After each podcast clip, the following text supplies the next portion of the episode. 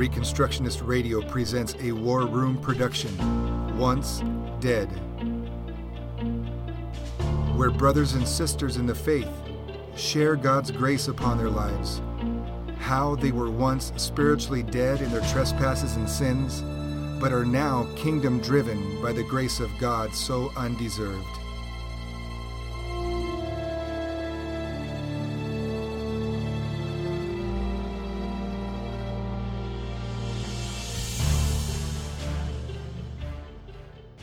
My name is Dan Knopp, and I was once dead. I was born in 1955 in the small town of Beatrice in southeastern Nebraska, the eighth of what would 6 years later be a family of 11 kids. Of the few memories I have of my first 5 or so years, most are of the wonder of the sky, trees, flowers, birds, butterflies, and the warmth of the sun. Then life started happening. Decades later, that sense of wonder and awe of God's creation has returned to be enjoyed when I take the time to slow down and give thanks. Whether I was happy as a child otherwise, I don't remember, but I suspect not, having been easily and often led to tears for years to come. Strangely, I remember when only 3 years old, now living in Lincoln, my dad's call home telling Mom to lock us in the house, as serial killer Charlie Starkweather was thought to be in our neighborhood on his killing spree. He had come close, but the killing spree led elsewhere. Our family went to Catholic church, where I would end up going through the whole routine, from baptism to catechism to First Communion and confirmation. I was clueless as to what it all meant, but one thing that stands out is reading a book about the saints and picking Paul for my confirmation name, so impressed was I with his story. Grades 1 through 3 in Catholic school were challenging, as it should be, but even more so as I was expected to live up to the standards supposedly set by my older brothers as they attended the years ahead of me. This would go on from then and all through high school. A great fear was put into us as we neared 4th grade.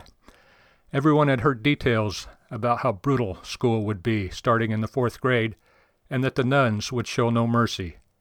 We weren't even allowed up to the 2nd floor of the building until the first day of 4th grade, making the fear of what went on up there even worse. Fear and guilt are used masterfully by the Roman Catholic Church, and from an early age. Over the years, other converts from Catholicism have shared with me the familiar story of how fear and guilt were so ingrained in us that there was no way of shaking it outside of a new life. So a good part of 3rd grade was spent fearing the climb up the stairs to what awaited us in the 4th grade. But this was a bullet I would dodge, as things would change in a big way before I got to the 4th grade. When I was 8 years old, my dad died suddenly, and my mom was left with 7 of us, still at home to raise. She was not fond of my dad's family in Nebraska, so she moved us to Southern California to be near her brother's family who could help us out, which they did. Part of the family went in the car, and Mom and the rest of us took a train out west. That was a train ride to remember, but that's a story for another time. Just imagine a newly single mom letting a pack of young boys run loose on the California Zephyr until they wore themselves out and fell asleep, to finally allow other passengers a rest. Repeat for 3 days. I don't remember what my sisters did, but we boys had the summer of '64 to ourselves and spent much of the time running around our new town, enjoying the weather and the freedom. In the fall, we were to attend public school, but for the time being, we would take advantage of a hot, endless California summer. For me at least, now 9 years old, the whole world had changed.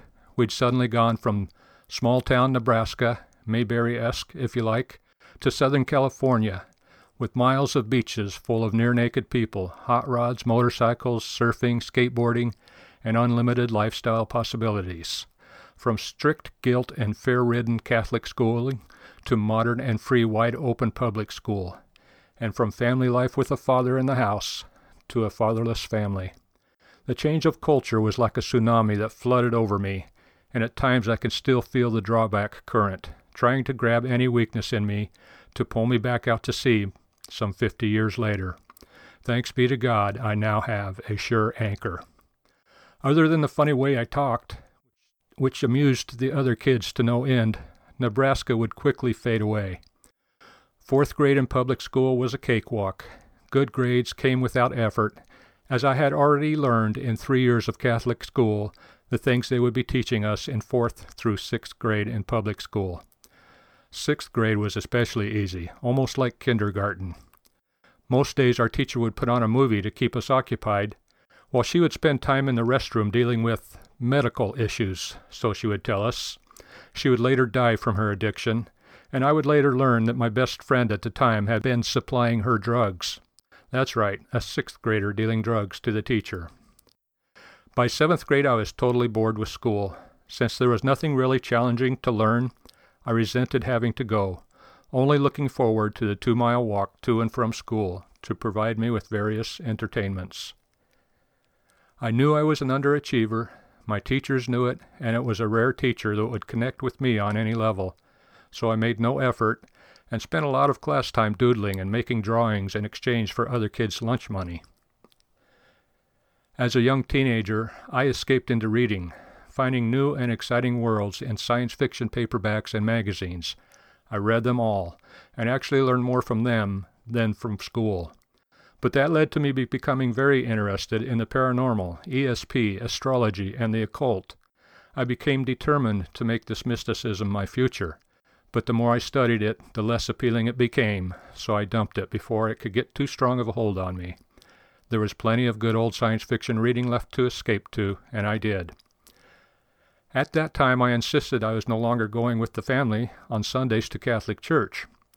I don't think my mom thought it was doing us any good anyway, and the church certainly wasn't doing anything for our family, so there wasn't much of a fight from her. Through high school, I still was considered a good kid, but without any other motivations, my only goals were to get a driver's license and a car and to get out of school. My biggest challenge in high school was avoiding the dean, as I did my best to break the rules against growing sideburns, mustaches, and beards. What a rebel! Most of the guys I hung out with were getting heavily into the drug culture, so friendships fell away one by one. I took metal shop and auto shop classes to temper my boredom, but pretty much knew everything they were teaching, so nothing was gained there other than a few credits toward graduation. My sister gave me a 55 Chevy, and my brother gave me a 56 Chevy, so I had cars to work on well before having a driver's license. At 14 I knew how to drive, at least well enough to crash an older friend's Corvette when he insisted I take the wheel. Well, I guess I knew well enough how to drive, except for never having driven a stick shift. My friend made up a hit-and-run story and found a cop to report it to. I could tell the cop wasn't buying it, and I kept silent the whole time while my friend fabricated an elaborate lie. The cop let us go, but for weeks I was afraid the truth would come out, and I'd be hauled off to detention, or worse, my mom would find out. But I dodged that bullet, and nothing ever came of it. I was getting worse at picking friends. The guy across the street got his driver's license first, so I would tag along on his adventures, once even sneaking into an establishment in San Diego that catered to sailors on shore leave, where you could get a quick visual education on the anatomy of the female that included things even the public schools left out in the 60s. Another time he fished his dad's magazines from under his parents' mattress, and we would educate ourselves some more in an old shack behind his house. Yet another time we snuck 4 six-packs of beer out the back door of the local market. We hadn't planned on where we were going with it, but soon dropped the beer and hightailed it when we heard a police siren nearing our trail. After more escapades with him, I started to get uncomfortable with the friendship and walked away from it with the handy excuse of his sorry driving skills, which actually were quite scary. By the time I got that coveted driver's license, the school had adopted an open campus policy, given me the freedom to use the license and be off campus at every opportunity, to cruise around the county with a couple of friends. Good times feeling the freedom, but totally wasted times. My life became all about cars, buying them, making them faster, and street racing. Every dollar earned working at a gas station and a car dealership went into the cars. It was bucket loads of fun. But looking back at how unsafe all that horsepower made those primitive machines, I just shake my head and thank God he kept me alive and kept me from killing others on the road. One late night out cruising and racing, just like in the Amer- movie American Graffiti, which I've seen at least a dozen times, I joined a school friend in his car. We picked up two girls who looked even more underage than we were, probably about 14 or 15, and cruised around with them sitting in our laps in Carl's two-seater Corvette with the top down. We tried to talk a man outside of a liquor store into buying us some beer, but to no avail, and the girls soon asked to be dropped off. I joined some friends waiting in a parking lot for the next street racing challenge, while Carl went off drinking. On the way home that night, I spotted his Corvette wrecked off the road. Carl was dead. I had dodged the bullet, but was crushed. He wouldn't be the last friend to suddenly be gone. You'd think I would have learned, but I didn't yet. Growing up just wasn't a thing for a young man to do in the 70s in California. Early one summer, a girl from school came riding on her horse in front of my house, obviously out of the way from any of the regular trails in the area. We started dating, and she introduced me to the joys of riding horses and smoking marijuana. We would soon spend a good part of that summer together, getting high and riding those beautiful animals. On my drive home from her parents' house on the ranch one evening, I suspected that there was more than just pot in the joint we had shared. My sense of time was completely warped, and the view through the windshield stretched and shrank like a long rubber band. I could see the stop sign I knew to be 100 feet away, but it seemed to take hours to stop, even though it felt like my boot was burying the brake pedal with superhuman pressure. I don't know how I got home alive, but looking back, it's evident God had a reason I wouldn't suffer the fate that some of my friends already had. I didn't think it at the time, but whatever angel that was catching the bullets coming at me must have had a handful of lead by now. Summer came to an end. My girlfriend moved on to doing hard drugs with another guy. I found this out at school after he had almost killed himself when he totaled his mom's VW camper in the long driveway at the ranch. I had mixed feelings about all this, as I had become good friends with a girl who was a foster child in his family, and his mom had recently objected to her hanging out with me, which she did a lot. But I got the message. I never saw my girlfriend again, and again I felt like I dodged a bullet, or maybe somebody was watching out for me. One more time, I got drunk with friends. All I remember is passing out at a stranger's house after having puked all over their new carpet. I woke up the next afternoon at home, not remembering the drive home at all. A friend said he followed me to see that I made it home. I didn't suffer my friend Carl's fate, nor had I killed anyone else in my blind, drunken stupor. How many more times could I dodge these bullets? The drinking joined the weed as something I was done with. If drag racing was going to be in the future for me, the other vices had to go. My racing stable soon included a Plymouth Hemi Satellite, a Hemi Roadrunner, and a Dodge Challenger 446 pack, three of the faster cars out of Detroit at the time, as well as several less powerful cars, but I still wasn't smart enough to take all that horsepower to the drag strip where safety for myself and others would not be ignored. After installing a new clutch in one of my cars, I took a fast test pass down the street, only to find with a 10-mile-per-hour corner coming up quickly, the gas pedal had stuck full throttle. There was no way to make the turn at high speed, so even with shutting off the engine and piling on the brakes, I slammed into a neighbor's house. The front wall of the house was a mess, as well as the piano behind it, but nobody was hurt. Thinking back, I'm surprised I didn't hear the bullet zing by this time, but I didn't. Later, on the way to the courtroom, I came very close to having another car totaled by someone running a red light. But all was well, and the judge was convinced of the mechanical failure that I claimed sent me into the house. Sweet, I thought. I took extra classes to get through high school a year early, including two gym classes back-to-back. One was all basketball, tennis, and wrestling, and the other the coach made us run cross-country at the beginning of class, and the first 10 runners back got a pass to spend the rest of the time playing volleyball. I was fast. Even barefoot I would usually come in first or second, always in the top 10, so I played a lot of volleyball. That was pretty much my whole last year of high school, and I did graduate a year early and never looked back. After high school, I met a girl at work and asked her out on a dare from a coworker, and we hit it off. She was just turning 16, sweet 16, and I was 18. Our first date was spent at a drive-in theater, but not in the front seat. With the exception of my mom, everybody loved this girl, and nobody doubted we would soon be walking the aisle, as we were hoping to do the next year. We were tight. Nothing could separate us, not even her smashing up my Dodge while driving intoxicated. Things were going great, but her older sister suddenly got a divorce and convinced my girlfriend to cancel any thoughts of getting married. I got it. Sisters can be tighter than lovers. And for what I have now, I thank God I didn't go down that path. But I was really broken up. The night she told me, I stopped on the way home and vented my anger on my car with my foot, making a mess of the fender.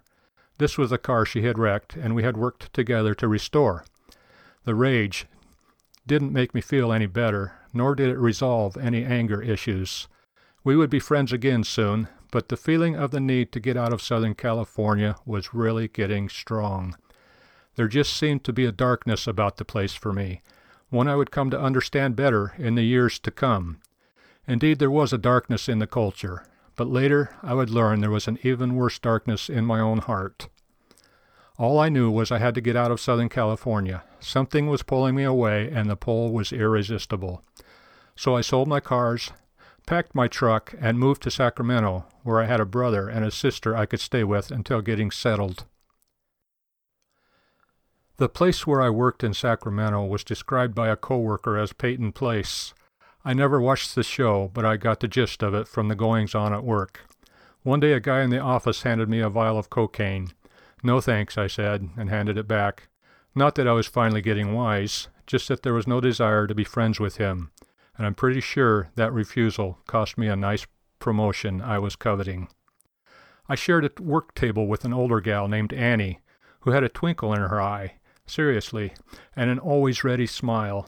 She loved to hum songs and laughed easily, but what she loved most was talking about Jesus and the Bible.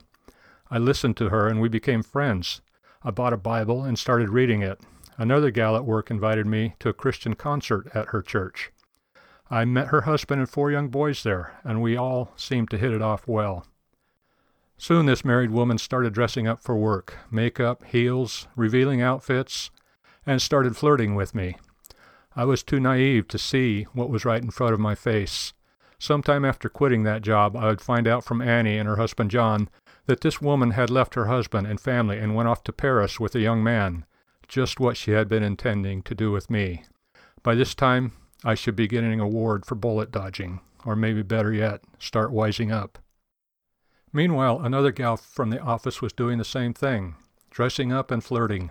She came up from the office to my desk one day, dressed to kill, all in black, and the whole warehouse got quiet as she walked up to me and leaned over my desk with yet another flimsy paperwork excuse. This happened often enough to become a distraction from work. One day in the lunchroom, she asked if anyone could give her a ride to the car dealership to pick up her car. Again it got quiet, and I felt like everyone was looking at me. I cracked, said it was on my way home. We would hardly talk during the whole ride, and there was never a problem with her at work after that day. I think my asking her about her husband set the tone there. Working at Peyton Place was very interesting for an aimless, clueless young man. I walked too close to darkness too many times, but didn't at the time realize that the darkness that was the real problem was in my heart. All the while, Annie and I were still sharing laughs and talking about Jesus. She did most of the talking, but I listened. She never judged, just shared what she was passionate about. So we talked, and I was really getting interested. On the way out the door on my final day there, we said goodbye. She wished me well and encouraged me to keep reading the Bible. On parting, she handed me a greeting card. On the front of the card was a picture of a feast laid out on a beautiful table setting. Inside was an invitation to dine at the wedding feast of the king. Yeah, I knew what king it meant, and it wasn't Elvis.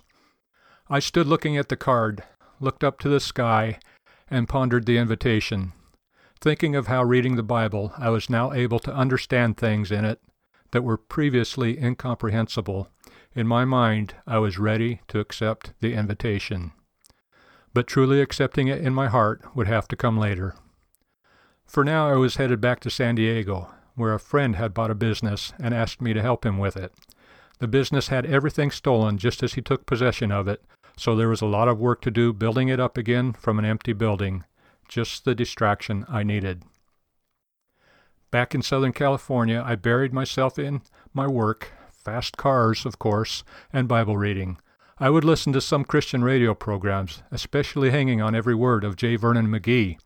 Besides the Bible, I devoured everything I could find to read by C.S. Lewis, Dietrich Bonhoeffer, and Francis Schaeffer.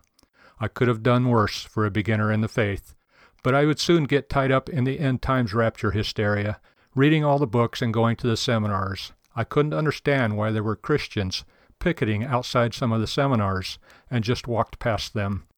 Maybe if I'd accepted one of their tracts, I wouldn't have ended up wasting years, sidetracked by this end times mania.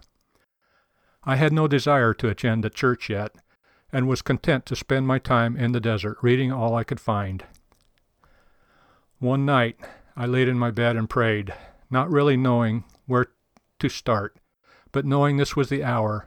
In my heart I was finally ready to acknowledge the invitation, confessing to the Lord of the banquet a life not worthy to attend the feast being so freely offered. This was the hour. I was invited, and there was no resisting the invitation. When the prayer was ended, a feeling of calm came over me, and I relaxed for a good night of sleep. But before sleep would come, I felt something as if physically and very real grabbing onto me. I couldn't move a muscle, but my mind and now my heart were made up. I wasn't going anywhere. If this was something evil grabbing me, I would just stay put until it quit. If it was God, I wasn't resisting. I don't remember how long I was paralyzed, but after a while, the overwhelming presence left, and sleep came with a full night of extraordinarily peaceful rest and freshness in the morning. Work was good. Great pay, benefits, company vehicle, paid car insurance and gas, complete health insurance, everything I could want, especially a boss who believed in me. I was managing an exceptional crew in a fabrication shop. The owner had done an amazing job of not only resurrecting the business, but building it up to much more than it had ever been. But once again, I was getting antsy about living in Southern California. The pull was again irresistible, and I had to get out. After paring down to what would fit in a single truck, Oregon became the next stop for me. Shortly after arriving, I found an affordable apartment. A couple of short-lived Bible studies popped up. One was started by a guy who just wanted to hook up with a cute Christian girl in the apartment complex. I could see it was a ruse, so I didn't go back, and neither did she. About that time, the manager of the apartments had noticed a small church up the road and invited me along to visit it the next Sunday, and without hesitation I said yes, surprising myself. Up front that Sunday, two lovely girls were leading worship. Their voices were beautiful, and the face of one was like an angel to me, as I could see the joy that lit up her face as she sang so beautifully, even as she smiled and her eyes met mine. My friend never returned to the church after that first visit, but I kept going back, got baptized during a meeting at the river, and started spending all my spare time with the beautiful singer and her charming 5-year-old daughter. During a short lull in conversation at dinner, very early in our relationship, the precious young girl piped in, saying, "My mom is looking for a new husband." Wow. Kids do pay attention when you pray with them, which is what my future bride had been doing. Within half a year, we were married. It could take days to relate how many times we saw God's hand in our lives in that time, as well as before and after, but that's a story for another time. 30 years later, we are still together, still love God, and still see His hand in our lives, and through two lovely daughters, He has given us 6 beautiful grandchildren so far. As I look back and see all the bullets dodged, of course, I now realize it wasn't me, but that it was all the grace and love of Jesus. The more I read God's Word, the more I can see His hand throughout our lives, in nature, in salvation, and in everything today and through time and history. It is still a dim vision, and I still fail Him daily. So I look back and see God's hand in everything. He allowed the culture shock tsunami when I was young. He even allows the backdraw from the tsunami when my weaknesses try to pull me back to sea. But God is strong in man's weakness. Jesus is my anchor in the storms. I know I am alive. It's only because of Jesus I'm alive, and more every day. I want to know him more, love him more, serve him more, and discover the bounds of the work he commands me to do in his ever-growing kingdom. This is an irresistible desire that just gets stronger. The more I look into his word, the more I relate with and learn from others working to build God's kingdom, and the more that God works in my heart to slay the darkness there and bring forth light.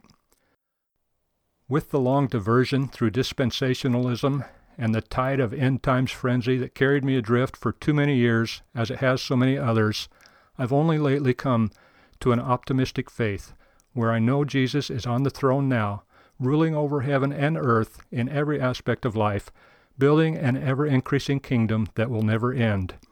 And in that faith I am a subject of the King, and as his subject I am to be doing my part and carrying out his will for his present kingdom on earth as in heaven.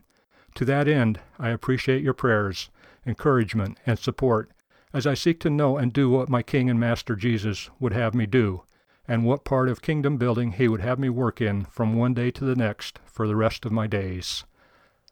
My name is Dan Knopp, and I am now, by the grace of God, kingdom driven.